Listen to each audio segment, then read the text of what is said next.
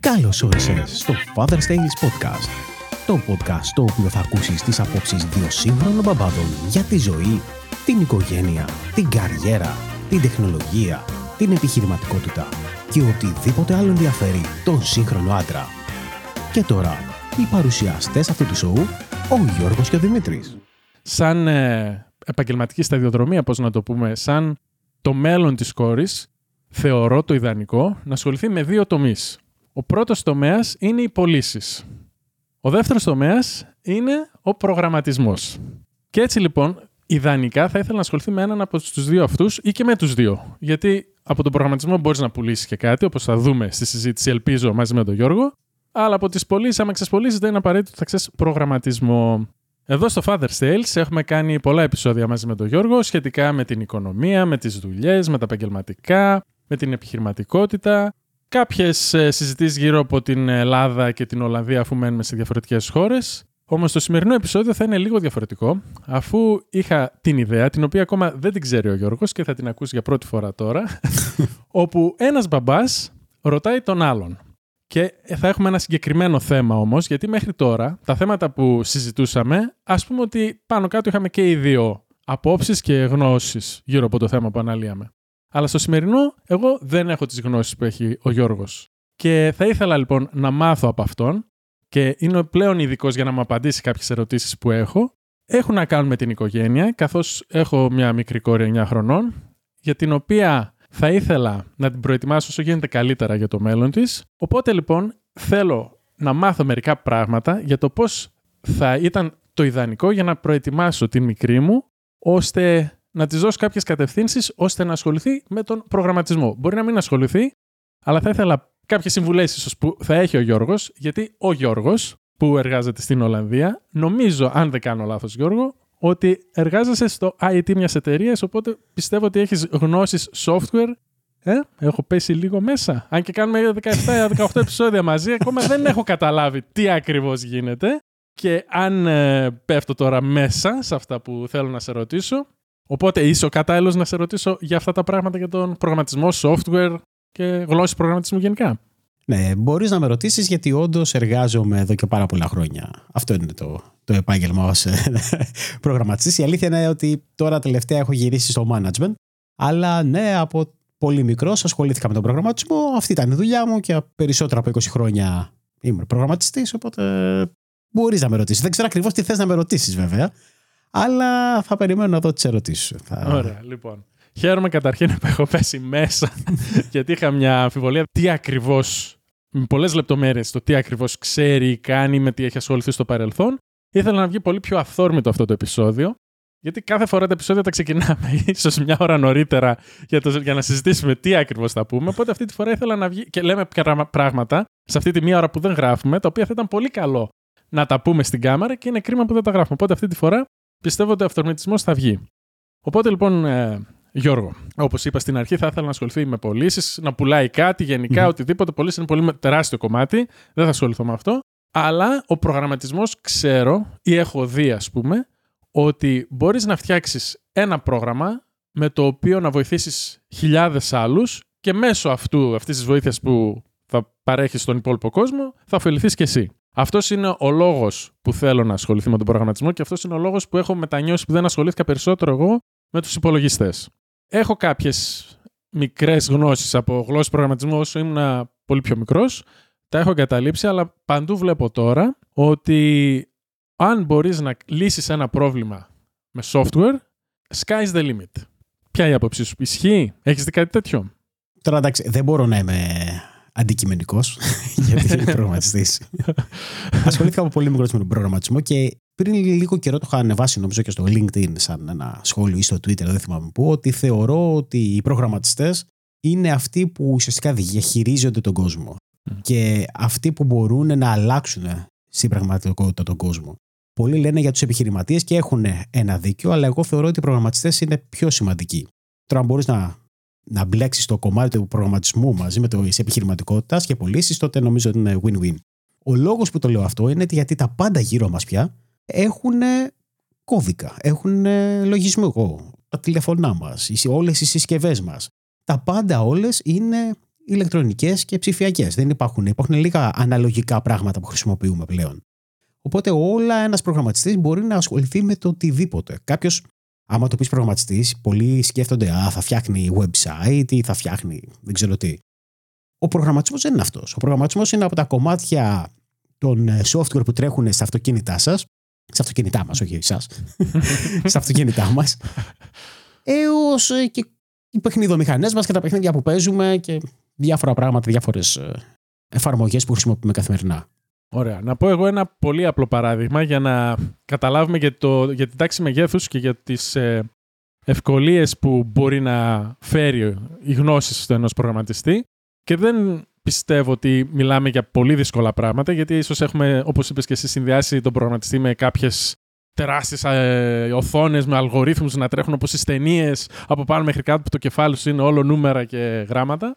Μιλάω για πολύ απλά πράγματα. Και έτσι, ένα απλό παράδειγμα είναι ένα. Πρόσφατα βρήκα έναν στο ίντερνετ, όπως βρίσκουμε χιλιάδες ε, τύπους, ο οποίος ήθελε να φτιάξει ένα που βγάζουμε στιγμιότυπο την οθόνη μας από τον υπολογιστή. Άρα.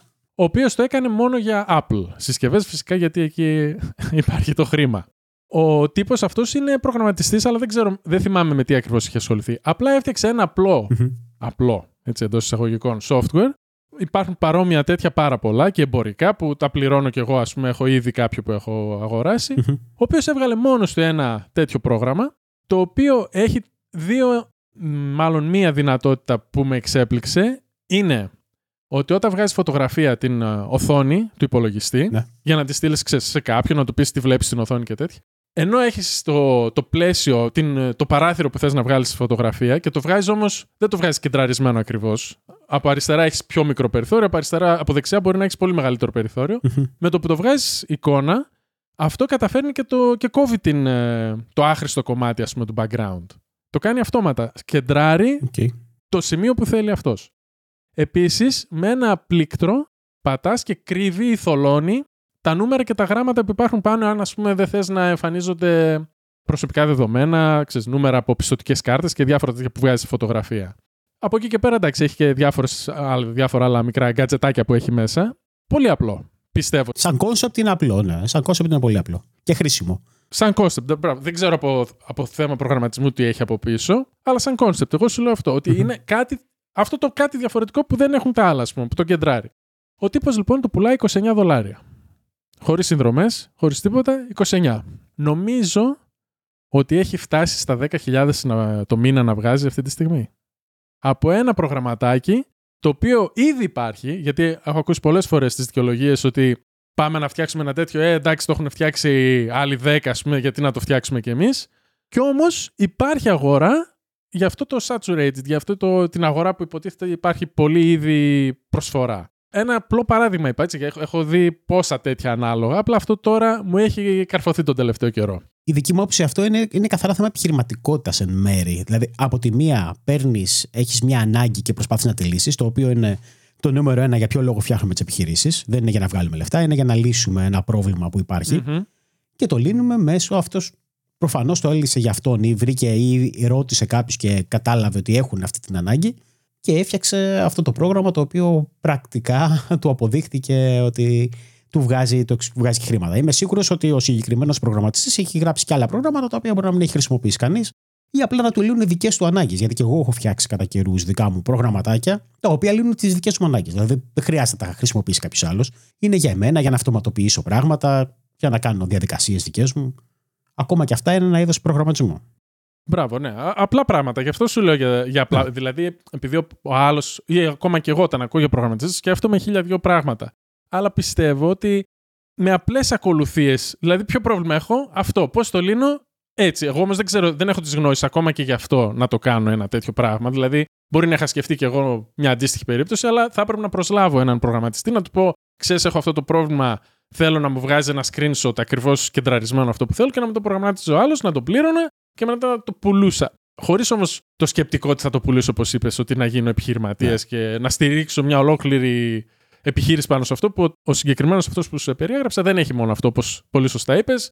Γιατί φυσικά τώρα μπορεί οποιοδήποτε πρόβλημα έχει αντιμετωπίσει, διότι έχει κάνει άλλα δύο-τρία αντίστοιχα πράγματα, τα οποία δεν ξέρεις φυσικά ποιο θα πιάσει, ποιο δεν θα πιάσει. Αλλά η βάση του είναι ο προγραμματισμός. Οπότε γι' αυτό θεωρώ ότι η αξία του προγραμματισμού είναι ένα από τα δύο, γιατί είναι και πωλήσεις.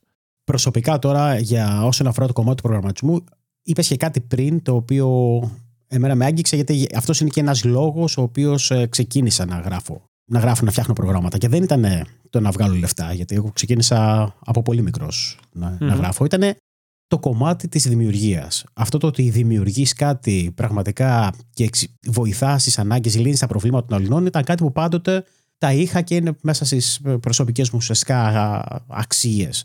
Ότι θέλω να βοηθάω τους άλλους όσο περισσότερο μπορώ. Αυτό λοιπόν μου, έδινε πραγματικά χαρά και ευχαρίστηση. Γιατί και εγώ όταν ξεκίνησα, δεν ξεκίνησα με τη λογική ότι θα γίνω επιχειρηματίας και θα φτιάξω κάτι να το πουλήσω. Mm. Ξεκινάς, φτιάχνεις κάτι. Το, τα πρώτα μου προγράμματα, το πρώτο μου πρόγραμμα σε πολύ μικρή ηλικία ήταν μαζί με ένα φίλο μου και φτιάξαμε ένα text-based ε, adventure game σε GW Basic. Μιλάμε τώρα για το 90 κάτι. Και αργότερα ασχολήθηκα πολύ περισσότερο γιατί είχα φτιάξει μια, δεν ξέρω αν τη θυμάσαι, και εκεί φαίνεται και η ηλικία μας. Είχα μια δική μου bulletin board system, ένα, μια BBS στο σπιτι και ήθελα να φτιάξω κάποιες εφαρμογές να τρέχουν μέσα στην BBS και ήθελα να τις φτιάξω όπως πραγματικά ήθελα εγώ. Και έτσι λοιπόν έκατσα και βρήκα πώς να γράψω προγράμματα για την BBS, πώς να μπορώ να τα φορτώσω. Βρήκα στις γλώσσες προγραμματισμού και έφτιαξα δικιά μου προγράμματα τα οποία τα χρησιμοποιούσαν άλλοι καθημερινά. Και αυτό ήταν κάτι το οποίο ξέρεις, σου δίνει χαρά γιατί και κάνεις κάτι που το βλέπεις δημιουργικό, αλλά και κάτι που το χρησιμοποιούν οι άλλοι και, και τους αρέσει. Ναι. Προσωπική ικανοποίηση. Όχι καμία σχέση με χρηματική ναι, ναι, ναι, ικανοποίηση. Ναι, ακριβώς. Ακριβώς. Είναι όπως αντίστοιχα και εμείς κάνουμε αυτό το podcast που το κάνουμε γιατί θέλουμε πραγματικά να βοηθήσουμε. Σωστά. Θέλω να σε ρωτήσω όμως εγώ το αντίστοιχο. Λες ότι θα ήθελα η κόρη μου να ασχοληθεί με τον προγραμματισμό. Για ποιο λόγο; Γιατί πιστεύω ότι είναι ένα από τα επαγγέλματα του μέλλοντος. Ότι αν ξέρεις προγραμματισμό, δεν θα πεινάσεις ποτέ. Ε, εντάξει, τώρα, ξανά, εγώ δεν είμαι αντικειμενικός. Συμφωνώ σε αυτό γιατί θεωρώ ότι πάντοτε και πάντοτε δεν υπάρχει, δεν υπάρχει περίπτωση να γυρίσουμε προς τα πίσω. Τα πάντα θα είναι πάντα τεχνολογικά και πάντοτε θα χρειάζεται software να τρέξει. Mm-hmm. Υπάρχουν πολλοί που λένε ότι Α, τώρα με το AI δεν θα υπάρχουν προγραμματιστές γιατί θα βάζω στο ChatGPT, ξέρω εγώ, ε, φτιάξε μου ένα πρόγραμμα τάδε και θα στο φτιάχνει. Και έως ένα βαθμό είναι αλήθεια. Δηλαδή μπορεί να γράψει κώδικα από το ChatGPT και να είναι ολόσωστος και να τρέχει.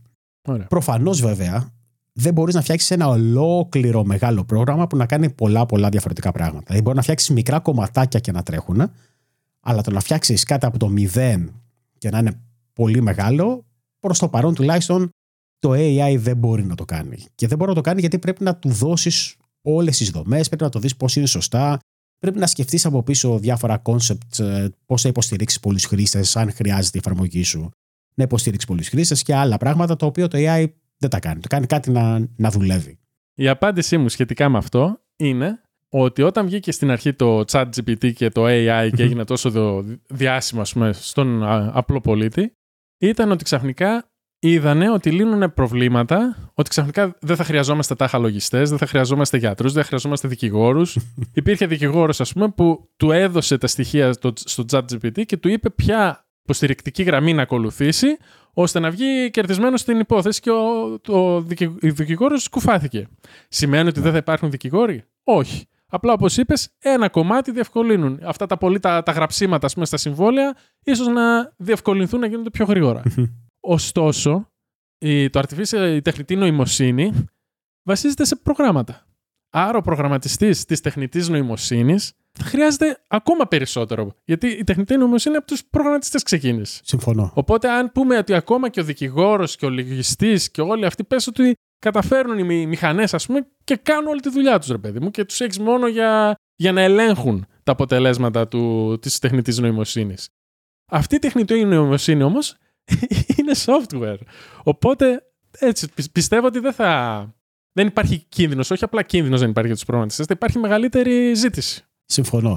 Και σίγουρα για εμένα είναι το θετικό της τεχνητής νοημοσύνης, γιατί η τεχνητή νοημοσύνη δεν είναι μόνο στο ChatGPT, υπάρχουν και σε κομμάτια κώδικα. Δηλαδή, μπορείς να χρησιμοποιείς τεχνητή νοημοσύνη μέσα στις ίδιες πλατφόρμες που χρησιμοποιούμε για να γράφουμε κώδικα και σε βοηθάει με βάση τα δικά σου αρχεία. Αυτό που βοηθάει κατά πολύ, σίγουρα βοηθάει, μειώνει το, τη διαφορά μεταξύ ενός junior ας πούμε, προγραμματιστή με ενός senior. Γιατί ένας junior προγραμματιστής μπορεί να γράψει κώδικα το οποίο θα πλησιάσει περισσότερο στον senior. Προφανώς ποτέ δεν είναι μόνο το τι θα σου παράγει ένα AI πρόγραμμα, γιατί πρέπει να ξέρεις και να καταλαβαίνεις τι σου, τι σου βγάζει και να μπορείς να το αξιολογήσεις αν αυτό που κάνει είναι σωστό ή όχι. Αν παίρνεις τυφλά και το πετάς μέσα, δεν θα έχει μεγάλη επιτυχία. Όμως, ε, αυτό που θέλω να πω όσον αφορά τον προγραμματισμό είναι ότι επειδή είναι ένα επάγγελμα όπως όλα ίσως, το οποίο χρειάζεται πάρα πολύ προσωπικό χρόνο, χρειάζεται να ασχολείσαι, να γράφεις, γιατί δεν είναι απλά να διαβάσω. Αν μόνο διαβάζοντας θα καταλάβεις κάτι, αλλά άμα δεν πιάσεις, ας πούμε, να γράψεις κάποια προγραμματάκια, να σε εισαγωγικά να σπάσεις τα δακτυλάκια σου στο πληκτρολόγιο και να, να φας ώρες για να καταλάβεις πώς δουλεύουν, να, να καταλάβεις κάποια πράγματα και να κάνεις εξάσκηση, δεν θα γίνεις καλός προγραμματιστής. Οπότε θεωρώ ότι αν η κόρη σου θέλει και εκείνη να γίνει, θα πρέπει να περάσει πολλές ώρες μπροστά από έναν υπολογιστή για να τα καταφέρει. Όχι να τα καταφέρει, για να γίνει τουλάχιστον καλή. Εντάξει, δεν θα της βάλω και το πιστόλι στο κεφάλι για να της πω πρέπει να γίνεις προγραμματίστρα. Αναλόγως θα δω και πώς, ε, αν όντως την τραβάει, δεν την τραβάει. Σίγουρα. Ναι. Και οτιδήποτε, σε οτιδήποτε θέλουμε να γίνουμε καλοί, πόσο είναι, 10.000 ώρες δεν είναι ο κανόνας ότι πρέπει να αφιερώσουμε. Ναι. το, το λιγότερο βέβαια. Απλά αν όντως της αρέσει αυτό το πράγμα, τότε δεν θα το αισθάνεται ότι όχι, έχω να προγραμματίσω πάλι σήμερα. Δηλαδή θα ανυπομονεί να ξυπνήσει το πρωί και να συνεχίσει από εκεί που σταμάτησε το βράδυ. Αν τώρα αυτό που αποφασίσει να το κάνει με, με αυτό το σκοπό, με, αυτό το, με αυτή τη λογική, ότι πω ανυπομονώ να ξυπνήσω, πότε θα συνεχίσω να κάνω το πρωί, είναι ο προγραμματισμός, εγώ είμαι πολύ χαρούμενος. Αν δεν είναι ο προγραμματισμός και είναι κάτι άλλο, εντάξει, φυσικά συμφωνώ να βρω κάτι, να βρει, αυτό είναι το όνειρό μου, είναι να βρει όσο γίνεται πιο νωρίς αυτό για το οποίο θα ενθουσιάζεται το πρωί να ξυπνήσει. Εάν το βρει αυτό, όποιο και να είναι αυτό, θα έχει επιτυχία σε αυτό. Απλά εγώ θεωρώ ότι ο προγραμματισμός είναι ένα από αυτά. Κοίτα, και εγώ το θεωρώ. και θεωρώ ότι γενικότερα, όπως λες, είναι ένα επάγγελμα, τώρα το επάγγελμα του μέλλοντος. Και εγώ όταν ήμουν μικρός, έτσι μου λέγανε. Γίνε προγραμματιστής, είναι επάγγελμα του μέλλοντος. Mm-hmm. Εντάξει, δεν, δεν μπορώ να. Δεν κρινιάζω, γιατί μια χαρά με έχει φέρει ως εδώ που είμαι. Αλλά είναι πολύ δημιουργικό και νομίζω ότι αν σε οποιοδήποτε αρέσει και σε ό,τι ηλικία και να είναι, και δεν μιλάω τώρα μόνο για την κόρη σου, αν κάποιος αυτή τη στιγμή βλέπει το podcast ή ακούει το podcast και πραγματικά θέλει να ψάξει γιατί θέλει να δημιουργήσει πράγματα σε υπολογιστές, σε κινητά, σε οτιδήποτε, σε οποιαδήποτε ηλικία μπορείς να ασχοληθείς με τον προγραμματισμό και μπορείς να φτιάξεις πράγματα δικά σου. Δηλαδή, ποτέ δεν είναι αργά. Ειλικρινά, ποτέ δεν είναι αργά. Ωραία. Και με αυτό τώρα λοιπόν, με δίνεις καλή πάσα για να σε κάνω μια πρώτη ερώτηση που έχω. Γιατί καλά τα είπαμε όλη αυτή την εισαγωγή για ότι γιατί θέλω τον προγραμματισμό. 20 λεπτά εισαγωγή. Ναι. λοιπόν, η μικρή είναι 9. Ναι. Ήδη την έχω σμπρώξει, ας το πούμε με τον τρόπο μου, προς τα μαθηματικά και προσπάθησα να τις μπρώξω και προς το STEM, που κάτι είναι, τα αρχικά είναι Science, ε, Engineering. Technology Engineering και Math. Σωστά κάνω. Είναι σωστός ο τρόπος, δηλαδή μαθηματικά δεν είναι ο προγραμματισμός. Δεν είναι μόνο μαθηματικά ο προγραμματισμός. Ξέρεις, πολλοί νομίζουν ότι θα είσαι όλη τη μέρα και θα λύνεις εξισώσεις και θα πρέπει να ξέρεις. με το, με το, ο τρόπος σκέψης. Δηλαδή, πώς είναι. Ο τρόπος σκέψης, ναι, έχει. Λογικός, ας πούμε. Πρέπει να, να καταλαβαίνεις τη λογική αυτό. Δεν είναι, δηλαδή, κάποιος ο οποίος δεν είναι καλός στα μαθηματικά δεν χρειάζεται να μείνει ότι δεν, μπορώ, δεν μπορώ να γίνω προγραμματιστής. Α, μάλιστα. Κοίτα, ο, ο προγραμματισμός είναι τόσο μεγάλη κατηγορία από μόνη της που Τώρα προσπαθώ να σκεφτώ το ότι σαν την ιατρική. Εντάξει. Και μάλλον ναι. είναι ακόμα πιο Ευρύς. Πιο διαφορετική, πιο ευρύς. Γιατί; Γιατί λες, θέλω να γίνω γιατρός. OK, okay. τι γιατρός θες να γίνεις, Θες να γίνεις οφθαλμίατρος, παιδίατρος, γενικός γιατρός ή νευροχειρουργός.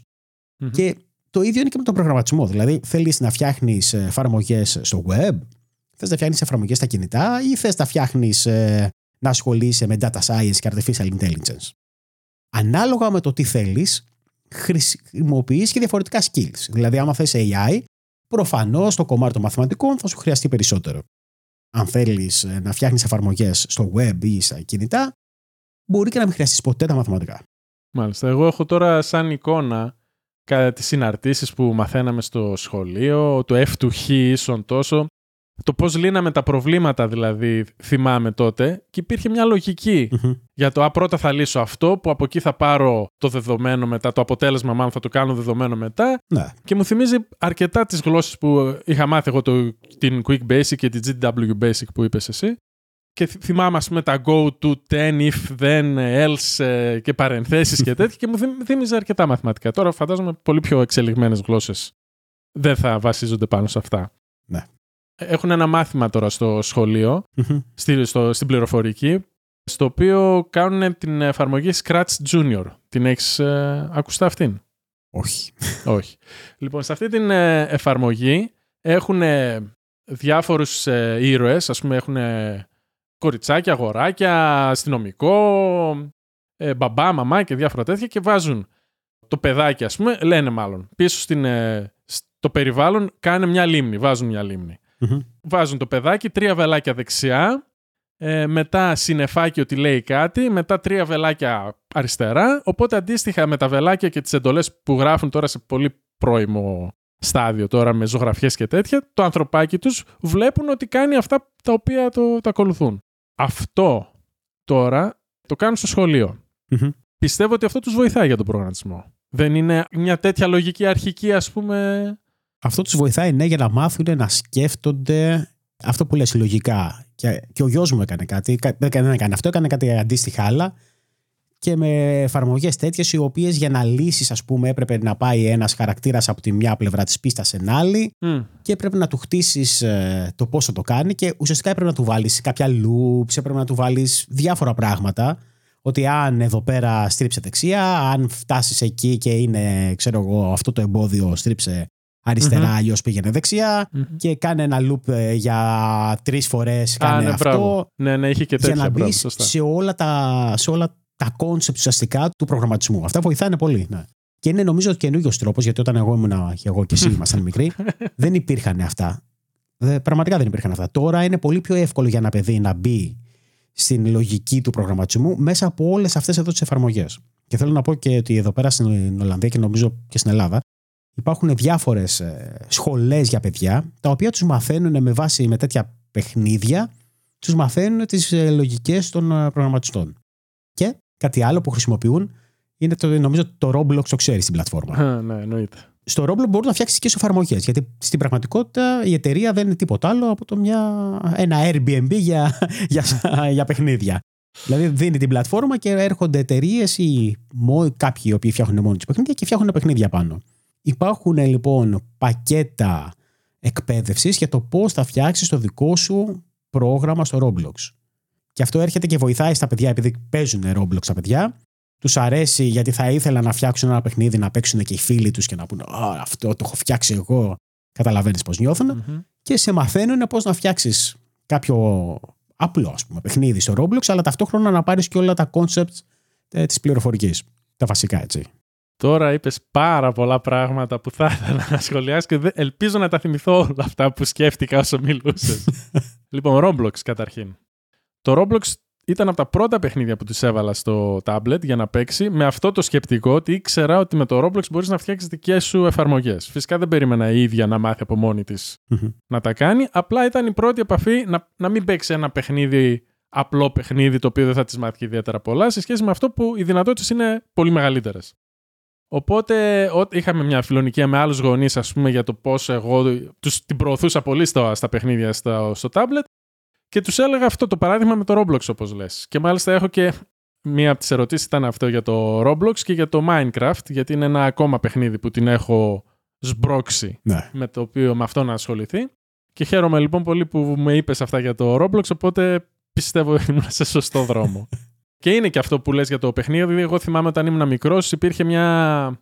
δύο προγράμματα τότε, βέβαια όπως είπες Μιλάμε για πολύ παλιά. Το ένα ήταν το 3D Studio Kit και το άλλο ήταν Adventure, uh, Adventure Maker, Adventure Tool Kit. Δεν θυμάμαι. Που έκανες Adventures. Εγώ είχα τρέλα με τα Adventures. Leisure Suite Larry, Police Quest, Space Quest, ό,τι quest υπήρχε, μ' άρεσε πάρα πολύ να το παίζω. Και από εκεί ξεκίνησα και εγώ να φτιάχνω, ας πούμε, η Monkey Island πάνω στο Monkey Island είχα ψιλοβασιστεί για να βάλω από κάτω τις εντολές και να φτιάξει δικές σου ιστορίες. Ναι. Και μέσα από αυτό έμαθα, ας πούμε, λίγο περισσότερο τον υπολογιστή.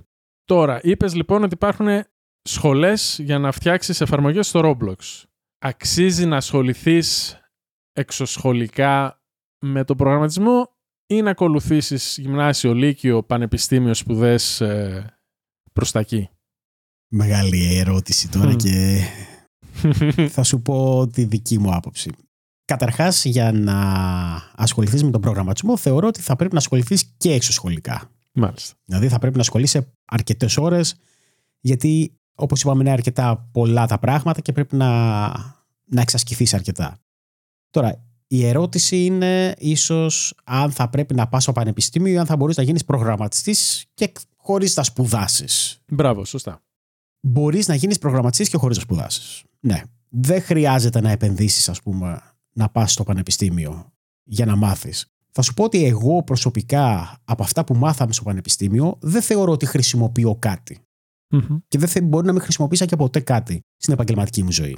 Όμως, όμως, το πανεπιστήμιο σου δίνει κάποιες βάσεις τις οποίες όταν θα ασχοληθείς μόνος σου θα τις παραλείψεις. Δηλαδή, κάποια patterns προγραμματισμού τα οποία είναι βασικό να τα έχεις. Ε, Κάποιους αλγορίθμους τους οποίους μπορεί να μην χρησιμοποιήσεις ποτέ αλλά είναι καλό να τους γνωρίζεις γιατί σκέφτεσαι διαφορετικά.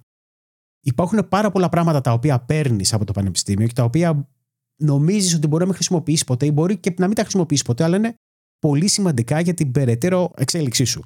Τώρα, η ερώτηση είναι: Μπορείς όλα αυτά να τα μάθεις και χωρίς να πας στο πανεπιστήμιο; Ναι, μπορείς. Και αν έχεις και το σωστό ουσιαστικά guidance, κάποιος να σου καθοδηγήσει και να μην ασχολείσαι μόνο για το επόμενο πράγμα που πρέπει να κάνεις. Γιατί ξέρεις, καλός ή κακός, μπορείς να μάθεις να γράφεις προγράμματα, αλλά να φτάσεις σε ένα επίπεδο και να μην μπορείς να πας παραπάνω γιατί σου λείπουν γνώσεις, βασικές γνώσεις ενός μεγάλου συστήματος, πώς λειτουργούν ε, τα συστήματα, τα λειτουργικά συστήματα, όλο αυτό το κομμάτι, τα οποία θα τα πάρεις μέσα από το πανεπιστήμιο. Οπότε, εγώ θεωρώ ότι αν μπορείς να πας στο πανεπιστήμιο, καλό είναι, αλλά για να γίνεις καλός προγραμματιστής, σίγουρα χρειάζεται να ασχοληθείς πάρα πολλές ώρες εκτός πανεπιστημίου. Δηλαδή, αν περιμένεις ότι θα πάω στο πανεπιστήμιο, θα τελειώσω και θα βγω και θα είμαι καλός προγραμματιστής, νομίζω ότι δεν θα είναι, δεν είναι κάτι που είναι αλήθεια. Δεν ξέρω αν σε βοήθησα τώρα, αν σε μπέρδεψα. Όχι, όχι, με βοήθησε. Εντάξει, η δικιά μου άποψη για το πανεπιστήμιο είναι άλλο θέμα τώρα αυτό για άλλο επεισόδιο για τα πανεπιστήμια. Πιστεύω ότι το πανεπιστήμιο γενικά, όχι μόνο στον προγραμματισμό, σου μαθαίνει τον τρόπο σκέψης και επίσης σε φέρνει και σε επαφή με άλλους ανθρώπους οι οποίοι μπορεί να έχουν αντίστοιχες ανησυχίες. Οπότε να κάνετε μια ομάδα και να προχωρήσετε πολύ πιο γρήγορα σαν ομάδα μετά. Σωστά. Και αυτό. Ναι. Αλλά τώρα το θέμα του πανεπιστημίου και το τι μπορείς να μάθεις από μόνος σου είναι τεράστιο θέμα αυτό για το μέλλον. Λοιπόν, είπαμε ήδη για κάποιες παλιές αρχικές γλώσσες προγραμματισμού που ασχοληθήκαμε. Η δικιά μου τώρα απορία, αφού φτάσαμε τώρα στα STEM μαθηματικά και σιγά σιγά θα μεγαλώνει και η μικρή, ποια γλώσσα προγραμματισμού πιστεύεις ότι είναι αυτή η οποία θα τη βοηθήσει, θα είναι πιο εύκολη, θα είναι πιο διαδεδομένη αύριο μεθαύριο, ποιο θα ήταν το πρώτο, πρώτη γλώσσα προγραμματισμού που πιστεύεις ότι θα πρέπει να οδηγήσω τη μικρή μου να, να έχει μια πρώτη επαφή; Εξαρτάται με το τι θα ήθελε να κάνει η μικρή. Τώρα, υπάρχουν κάποιες γλώσσες προγραμματισμού οι οποίες είναι καλές, γρήγορες και είναι νέες σε, σε ηλικία, τις οποίες δεν ξέρεις αν θα υπάρχουν πάντοτε. Mm-hmm. Αυτό που θέλω να πω είναι ότι. Καταρχάς, γιατί το ξεκίνησα λάθος μάλλον. Ότι αν μάθεις προγραμματισμό, ό,τι γλώσσα και να μάθεις, είναι πάρα πολύ εύκολο να πηδήξεις σε μια άλλη γλώσσα. Mm-hmm. Γιατί τα πάντα από πίσω είναι τα ίδια. Δηλαδή, θα μάθεις μόνο τη σύνταξη της γλώσσας. Ότι, α, okay, σε αυτή τη γλώσσα, σε C-Sharp, ας πούμε, γράφουμε έτσι και βάζουμε αγγείλε. Στην Python δεν γράφουμε έτσι και γράφουμε διαφορετικά. Είναι μικρά, γιατί άμα ξέρεις να σκέφτεσαι το τι πρέπει να κάνεις, το οποίο είναι το πιο βασικό απ' όλα, όλα τα άλλα θα τα βρεις πάρα πολύ γρήγορα. Τώρα, σαν πρώτη γλώσσα προγραμματισμού, η οποία είναι εύκολη στη σημερινή εποχή, θα έλεγα Python. Python, μάλιστα. Αυτή είχα και εγώ υπόψη μου. Είχα προσπαθήσει να τη μάθω και εγώ μόνος μου κάποιες νύχτες. Ε, αλλά η ζωή με οδήγησε να, να, να ασχοληθώ με άλλα πράγματα πολύ πιο αναγκαία εκείνη την περίοδο. Python. Στην εποχή μας θυμάμαι την Logo και την Pascal. Καλά θυμάμαι; Όχι, Παναγία μου. Τι σε θύμισα τώρα, ε; δεν, Ναι, δεν, καλά δεν είχα ασχοληθεί θυμάσαι. με αυτές καθόλου. Είχα ασχοληθεί μόνο με την QBasic και την GW Basic. Αλλά θυμάμαι ότι όλοι είχαν ξεκινήσει με τη Logo και την Pascal. Οι οποίες υπάρχουν; Όχι. Πλέον. Μμ. Δεν υπάρχουν πλέον. Λοιπόν, η Pascal ήταν η μεγάλη μου αγάπη. δηλαδή, ξεκίνησα κι εγώ από GW Basic, Q Basic και όλα αυτά. Και μετά, όταν ξεκίνησα πραγματικά να γράφω και όταν σου μίλησα για τις BBS, τα προγράμματα Μμ. που έγραφα ήταν σε, σε Pascal, Turbo Pascal. Μάλιστα. Μετά από ένα σημείο όμως εξελίχθηκε κατά πολύ η πληροφορική και τα- με τα Windows και Visual και η Pascal πέθανε. Μμ. Mm. Μεταξελίχθηκε στην Delphi αλλά και πάλι πέθανε. Υπάρχουν άλλες γλώσσες αντίστοιχες, όπως ας πούμε οτιδήποτε έχει να κάνει με C Sharp και το κομμάτι του οικοσυστήματος .NET από την Microsoft ή Java, Μμμ. η οποία είναι και αυτή πολύ γνωστή, δύο πάρα πολύ γνωστές γλώσσες προγραμματισμού. Και μετά η Python, η οποία έχει τα τελευταία χρόνια έχει πάρει πολύ μεγάλη εξέλιξη λόγω του ότι και είναι εύκολη και χρησιμοποιείται κατά πολύ και στο AI, δηλαδή τα πάντα από AI από πίσω είναι σε Python γραμμένα. Και αν μετά θέλεις να περάσουμε στο κομμάτι του web, JavaScript, που είναι τα πάντα γραμμένα σε JavaScript. Μάλιστα. Ένας φίλος ε, ήθελε να κάνει μια ιστοσελίδα. Απογοητεύτηκε από το WordPress και από τα plugins ε, και που ήθελαν συνέχεια update. Και άμα ο άλλος δεν κάνει update, το plugin ε, πέφτει στο σελίδα και θα πρέπει να έχεις πάντα το νου σου και να εξαρτιέσαι από κάποιον άλλον. Μμμ. Και έκατσε και έγραψε από μόνος του από την αρχή, έκατσε και έμαθε μόνος του Python, ο οποίος εντάξει έχει γνώσεις των υπολογιστών, αλλά δεν έχει σπουδάσει περί προγραμματισμού.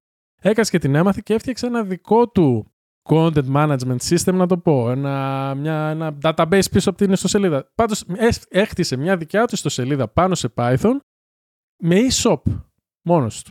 Το οποίο το βρήκα, και μάλιστα το έμαθα πρόσφατα, το οποίο το βρήκα εξαιρετικό, ας πούμε, παράδειγμα για τις δυνατότητες που έχεις μέσα από την ε, Python. Εγώ που χρησιμοποιώ συνέχεια WordPress για την ευκολία, έτσι, πατάω κουμπάκια, κάνω αυτό που θέλω, προχωράω, συνεχίζω. Θα σου πω κάτι σε αυτό γιατί Μμμ. είχα συζητήσεις ε, πάνω σε αυτό. Θεωρώ ότι είναι πολύ ωραίο σαν ε, άμα θες να μάθεις κάτι να το κάνεις, να κάτσεις να γράψεις ας πούμε το δικό σου content management system, να κάτσεις να γράψεις το δικό σου e-shop management, αλλά στην πραγματικότητα οι περισσότεροι από εμάς δεν χρειάζεται να το κάνουμε και είναι λάθος. Μμ. Και θα σου πω γιατί είναι λάθος. Γιατί καλός ή κακός το WordPress αναπτύσσεται από χιλιάδες ανθρώπους. το χρησιμοποιούν εκατομμύρια άνθρωποι σε όλο τον κόσμο Μμ. και εύκολα βρίσκουν τα καινούργια bugs. Εύκολα κλείνουν security issues. Εσύ, ας πούμε, που είσαι μόνος σου και θα κάτσεις να φτιάξεις το δικό σου e-shop, είναι πολύ πιθανό να έχεις, και επειδή ειδικά αν δεν είσαι επαγγελματίας, προγραμματιστής, ο οποίος έχεις όλες τις γνώσεις, ας πούμε, να φτιάχνεις secure κώδικα και όλα αυτά, Κατάλαβα. είναι πολύ, ναι. πολύ πιθανό να φτιάξεις κάτι το οποίο είναι διάτριτο. Και ένα Μμ. εύκολος, ας πούμε, που θα ήθελε να σου κάνει κακό, να είσαι εύκολος hacker, μέσα σε 15 λεπτά να βρει 15 τρύπες στον, στον κωδικά σου. Και το λέω έχοντας γνώση και από black, black hat hacking και από, από γενικότερα από hacking. Είναι πολύ εύκολο σε προγράμματα τα οποία δεν είναι πολύ δοκιμασμένα να, να βρεθούν. Γι' αυτό θα έλεγα λοιπόν με λίγα λόγια ότι αν θέλεις κάτι για εμπορική χρήση, καλό είναι να πηγαίνεις σε όλες τις πλατφόρμες που είναι έτοιμες για εμπορική χρήση για το λόγο του ότι αναπτύσσονται και ε, υπάρχουν άνθρωποι οι οποίοι είναι επαγγελματίες και φτιάχνουν και λύνουν τα προβλήματα που δημιουργούνται. Ωραία. Νομίζω αρκετά μιλήσαμε για τις γλώσσες προγραμματισμού. Οπότε, μέχρι στιγμής έχουμε ότι καλά κάνω και την οθώ κάπως λίγο προς τα μαθηματικά, προς το STEM, αν και δεν της αρέσει το STEM, και προς τις εφαρμογές αυτές της Roblox κλπ. Και όλα αυτά όμως έχουν να κάνουν με τις συσκευές με τις οποίες έρχεται σε επαφή το παιδί. Εγώ προσωπικά θα ήθελα, θα ήθελα, δεν έχω πρόβλημα να την αφήνω για ώρες μπροστά σε μια συσκευή. Όταν ήταν μικρή, δηλαδή όταν ήταν μπορεί και δύο χρονών, την είχα βάλει να μάθει στο πληκτρολόγιο ότι αυτό το κουμπί που πατάς εμφανίζεται στην οθόνη. Ναι. Με είχε δει να παίζω και πόκερ. Γενικά δεν την περιόρισα καθόλου από την ε, οθόνη. Ο φίλος μου που σου λέω που κάνει το site στην Python, τον έχει τον μικρό που είναι μηνών, αγκαλιά όσο κάνει το, το προγραμματισμό. Γενικά δεν το θεωρώ τόσο άσχημο. Εσύ ξέρω ότι θες να βάζεις όρια στις συσκευές στα παιδιά. Εγώ δεν βάζω καθόλου και τα βάζει σύζυγος. Εάν ήταν μόνο για προγραμματισμό, θα έβαζες όρια; Αν πεις ρε παιδί μου ότι τα δικά σου παιδιά, μπαμπά, θέλω να κάτσουν τέσσερις ώρες να μάθω αυτό το Scratch Junior τώρα ή αντίστοιχες εφαρμογές που έχετε εσείς Ναι. εκεί πέρα στην Ολλανδία; Όχι, δεν θα, δεν θα έβαζα όρια. Κοίτα, γενικά Δεν θα και εγώ στα όρια όσον αφορά τις συσκευές είμαι πιο χαλαρός. Η σύζυγος είναι πιο. Ναι, αλλά είσαι πιο... δεν είσαι τόσο χαλαρός πιο όσο εγώ. strict. Είμαι χαλαρός γενικά. Α, είμαι είμαι χαλαρός γενικά. Ναι, όσον αφορά τον προγραμματισμό, προφανώ. Κοίτα, έτσι κι αλλιώς όταν είναι πολύ πολύ μικροί δεν πρόκειται να κάνουν ε, πολλά πράγματα εκεί και ξεσκουράζονται μετά από ένα Μμμ. σημείο. Ε, αλλά μεγαλώνοντας, όχι, δεν θα βάζω όριο. Γιατί είναι θέμα αυτό που, σου, είπα, αυτό που συζητήσαμε. Όσο περισσότερο εξάσκηση κάνει σε κάτι, Μπράβο. τόσο καλύτερος γίνεσαι. Δηλαδή, άμα θες να γίνεις προγραμματιστής, καλός ή κακός, θα είσαι μπροστά στον υπολογιστή. Δεν μπορείς να μην είσαι και να πηγαίνεις έξω και να δεν ξέρω κι εγώ, να πετάς χαρτάει του. είναι σαν να πεις ότι το παιδί μου θέλω να το κάνω επαγγελματία ποδοσφαιριστή και δεν το αφήνω να κάνει προπόνηση πάνω από 30 λεπτά την ημέρα. Μμ. Ε, δεν γίνεται. Είναι αντικρουόμενα αυτά τα δύο. Οπότε εκεί πώς αντιμετωπίζεις τη σύζυγο που λέει ότι κάθεται πολλές ώρες στον υπολογιστή; Έχει να κάνει με το τι κάνει στον υπολογιστή τώρα. Γιατί άμα η σύζυγος νομίζω ότι είναι αρκετά έξυπνη να καταλάβει ότι κάνει κάτι το οποίο είναι δημιουργικό και φτιάχνει κάποια καινούργιες δεξιότητες. Είναι διαφορετικό το να κάθομαι στον υπολογιστή και να βλέπω YouTube και YouTube Shorts. Όχι, ναι, εγώ σου λέω για τον προγραμματισμό. Συγκεκριμένα, εντάξει, φυσικά, όχι YouTube, ε, δεν μπορώ με τίποτα κάθεται και καίγεται εκεί πέρα. Αν είναι YouTube όμως για προγραμματισμό; Και πάλι δεν θα μπορεί. Θα, ναι. Καλό είναι να βλέπεις και για YouTube για προ- προγραμματισμό, αλλά όπως είπαμε, τα πάντα έχουν να κάνουν με εξάσκηση. Δηλαδή, το να κάτσεις να δεις 5 ώρες βίντεο στο YouTube για το πώς να φτιάξεις κάτι και να μην ακουμπήσει το πληκτρολόγιο για να δοκιμάσεις, είναι μεγάλο λάθος. Δεν πρόκειται ποτέ να θυμηθείς τι έκανε ο άλλος. Δηλαδή, αν δεν κάτσεις μόνος σου να φτιάξεις στο κεφάλι σου όλοι οι νευρώνες να δημιουργήσουν paths για να μπορέσεις να θυμάσαι τι έκανες, για να κάνεις τα λάθη, για να δεις τι δεν δουλεύει και να καταλάβεις μόνος σου πώς να το φτιάξεις, ε, δεν πρόκειται ποτέ να το μάθεις. Είναι όπως εμείς κάνουμε το podcast τώρα. Θα μπορούσα εγώ να, δε, να βλέπω 5 ώρες YouTube πώς κάνεις podcast, αλλά τα προβλήματα που έχουμε αντιμετωπίσει εδώ πέρα στο podcast δεν θα τα είχα λύσει ποτέ. Είναι το ίδιο πράγμα, μάλιστα. Εσύ, Ναι. θα ήθελες τα παιδιά να ασχοληθούν με τον προγραμματισμό; Εγώ θα ήθελα. Χθες, μάλιστα, χθες, χθες ή προχθές, ο γιος μου μου είπε ότι θέλει να γίνει. Ένα από τα πράγματα που θα θέλει να γίνει είναι προγραμματιστής και κάτι άλλο. Δεν θυμάμαι το άλλο τι ήταν. Τα οποία του λέω μπορεί να γίνει και τα δύο, γιατί θυμάμαι δεν ήταν αντικρουόμενα. Α, να κάνει προγραμματισμό και να κάνει και stand-up comedy. Α, Αυτά τα δύο οκ. θα ήθελε. Μμ. Και του λέω: Μπορεί να κάνεις και τα δύο άμα θες. Δεν, δεν μπορείς να είσαι και προγραμματιστής και, και κωμικός. Ναι, θα ήθελα. Από την άλλη, δεν θέλω να τα σπρώξω κάπου. Μάλιστα. Γιατί θεωρώ ότι είναι καλό να τους δώσεις, να τους δείξεις πράγματα τα οποία μπορεί να μην τα έχουν δει μόνοι τους, αλλά δεν θέλω να τον σπρώξω και να θεωρήσω ότι θα το κάνει μόνο και μόνο επειδή το θέλει ο μπαμπάς. Θέλω να κάνει πράγματα τα οποία θα τον κάνουν αυτόν χαρούμενο και να κάνει όπως λες εσύ, να βρει πράγματα μόνος του ή μόνη της, γιατί έχω δύο, που θα ξυπνάνε το πρωί και θα θέλουν πραγματικά να το κάνουν, όπως το έκανα εγώ. Όπως εγώ κοιμόμουν το βράδυ και σκεφτόμουν πώς θα λύσω το πρόγραμμα και στον ύπνο μου έβλεπα τα προβλήματα για να ξυπνήσω το πρωί να τα φτιάξω Μμ. αυτό θέλω και εκείνοι να κάνουν με ό,τι και αν επιλέξουν εκείνοι. Αν είναι αυτό είναι προγραμματισμό, πολύ καλύτερα για μένα γιατί μπορώ και να βοηθήσω και μπορώ να κατευθύνω και ξέρεις, είναι πολύ πιο εύκολα γιατί έχεις το παιδί σου να ασχολείται με πράγματα τα οποία ξέρεις και έχεις αντιμετωπίσει αντίστοιχα προβλήματα. Ναι, θα ήθελα, αλλά δεν θέλω να τους πρόξω. Από την άλλη, για να είμαι και ειλικρινής σε αυτό, ίσως για εμένα είναι πιο εύκολο γιατί τα δικά μου παιδιά έχουν το κριτήριο. Το, ξέρεις, λες πάντα τι δουλειά κάνει ο μπαμπάς, ας πούμε. Μμμ. Οπότε έχουν ήδη πάρει ότι ο μπαμπάς ασχολείται με τους υπολογιστές, προγραμματιστής και φτιάχνει προγράμματα. Το έχουν στο πίσω μέρος μυαλού. Δεν, δεν χρειάζεται τόσο σπρώξιμο όσο κάποιος ο οποίος, για παράδειγμα, εσύ που δεν είσαι προγραμματιστής και θα ήθελες να δείξεις την αξία του προγραμματισμού στην κόρη σου. Μμ. Σω γι' αυτό κι εγώ μιλάω, δεν ξέρω, εκ του ασφαλού. Ε, και εμένα η δικιά μου όταν την ε, ε, ρωτήσαμε τώρα τελευταία γυρίζοντας από το σχολείο το- είχαμε ένα παράδειγμα ένα άλλο παιδάκι τι είχε πει να κάνει όταν μεγαλώσει και λέει μπαμπά εγώ θα ήθελα να κάνω τη δικιά σου δουλειά και αισθάνθηκα πολύ περήφανος ξέρεις ότι α λέω μπράβο γιατί έτσι γιατί θα κάθομαι στο σπίτι μου λέει Της λέω, ξέρεις, δεν κάθομαι, λέω στο σπίτι. Οπότε το θέμα είναι και πώς το πουλάς το πράγμα αυτό που Ναι. μου κάνεις. Εντάξει, είναι και μικρή ακόμα, δεν το έχει Ναι. δει τα πάντα. Λέω, ξέρεις, δεν κάθομαι. Λέω, δεν... λέω αφού είσαι συνέχεια στον υπολογιστή και κάθεσαι μέσα στο σπίτι. Ω, το καλύτερο. Ναι. Ε, καλά. Η μαμά ήταν μπροστά. όχι, όχι, δυο μας. Ευτυχώς. Ευτυχώς. και ευτυχώς δεν ακούει και κανείς αυτό το podcast, δεν το βλέπει κανείς. Έτσι ώστε είναι το μυστικό μας.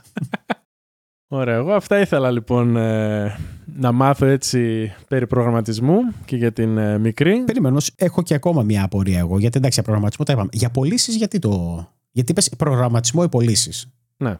Για ποιο λόγο είναι ένα από τα δύο; Ε, ή και τα δύο, όπως ε, ναι, ή είπα, και ας τα πούμε, δύο, εντάξει. Μπο- μπορείς ας πούμε, να κάνεις αυτή την εφαρμογή όπως έκανε ο άλλος και να την πουλήσεις. Γιατί πολλά πράγματα βασίζονται στις πωλήσεις. Να πείσει τον άλλον να αγοράσει αυτό το που φτιάχνεις. Ό,τι και να είναι αυτό. Ε, Είσαι γιατρός, πρέπει να του πουλήσεις ότι είσαι καλός γιατρός να έρθει σε σένα.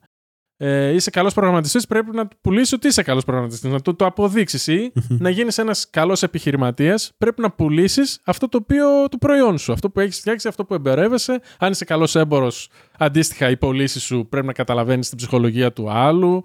ξέρω, δεν μπορώ να σκεφτώ πολλά επαγγέλματα τα οποία δεν είναι πωλήσεις, να πουλήσεις τον εαυτό σου. Όταν πας να κάνεις ένα, ένα interview, μια συνέντευξη για να σε πάρουν, στην ουσία πουλάς τον εαυτό σου. Οπότε, αν είσαι καλός στις πωλήσεις, έχει πάρα πολλές ε, διεξόδους. Γι' αυτό. Συμφωνώ. Απλά ήθελα να δω την άποψή σου. Είναι σε κάτι που συμφωνούμε, σε κάτι ακόμα που συμφωνούμε. ότι και εγώ θεωρώ ότι τα πάντα, και δεν το θεωρούσα παλιά, το θεωρώ τα τελευταία χρόνια. Θεωρώ ότι τα πάντα έχουν να κάνουν με πωλήσεις. Δηλαδή, ακόμα και μια ιδέα, αν θες να πείσει τον άλλον, πρέπει να του πουλήσεις την ιδέα και να τη δεχτεί ο άλλος και να την, να την αγοράσει εν μέρη. που δεν την αγοράζει με λεφτά, εντάξει, είναι αυτό το να δεχτεί την ιδέα. Τα πάντα έχουν να κάνουν με, με πωλήσει και είναι πολύ σημαντικό, ας πούμε, προσόν. Οπότε γενικά συμφωνώ. Απλά ήθελα να, να, να δω, επειδή πε πωλήσεις ή προγραμματισμός, αν, αν ήταν το κομμάτι γενικότερα έτσι όπως μου το ανέπτυξες, ή αν ήταν το κομμάτι ότι α, βλέπω ότι α, αυτοί βγάζουν λεφτά, ας πούμε, και θα ήθελα να, πάνε, να πάει προς εκεί. Βλέπω ότι είναι το πρώτο και δεν είναι για το, τα χρήματα και οπότε. Αυτό ήταν τώρα σαν πρώτο επεισόδιο σε αυτή τη σειρά που έλεγα εγώ να είχα την ιδέα γενικά να ξεκινήσουμε, γιατί στα προηγούμενα επεισόδια πάνω κάτω ήξερε ο ένας και ο άλλος πράγματα πάνω στο θέμα στο οποίο αναλύαμε. Τώρα σε αυτό δεν, είχαμε, δεν είχα εγώ τις γνώσεις που έχεις εσύ. Οπότε ίσως είναι έτσι μια ενδιαφέρουσα αλλαγή στη θεματολογία που έχουμε, ώστε να οι απορίες που έχω εγώ πολύ πιθανόν να έχουν και άλλοι. Που εσύ όμως δεν θα τις έχεις γιατί, OK, okay, είσαι ήδη προγραμματιστής, ίσως να μην τις είχες όλες αυτές τις απορίες που είχα εγώ. Σωστά. Οπότε θεωρώ ότι ίσως είναι μια καλή. Θα μου πεις δικιά μου ιδέα είναι. Προφανώς θεωρώ ότι είναι καλή ιδέα.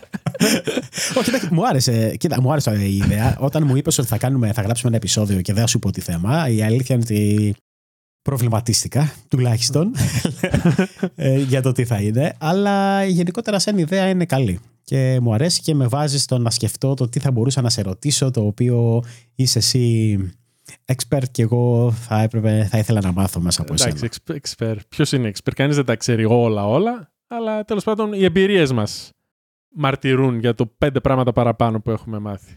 Απλά έτσι ένας μπαμπάς ρωτάει τον άλλον μπαμπά, ε, έχει λίγο ίσως πιο πολύ ενδιαφέρον.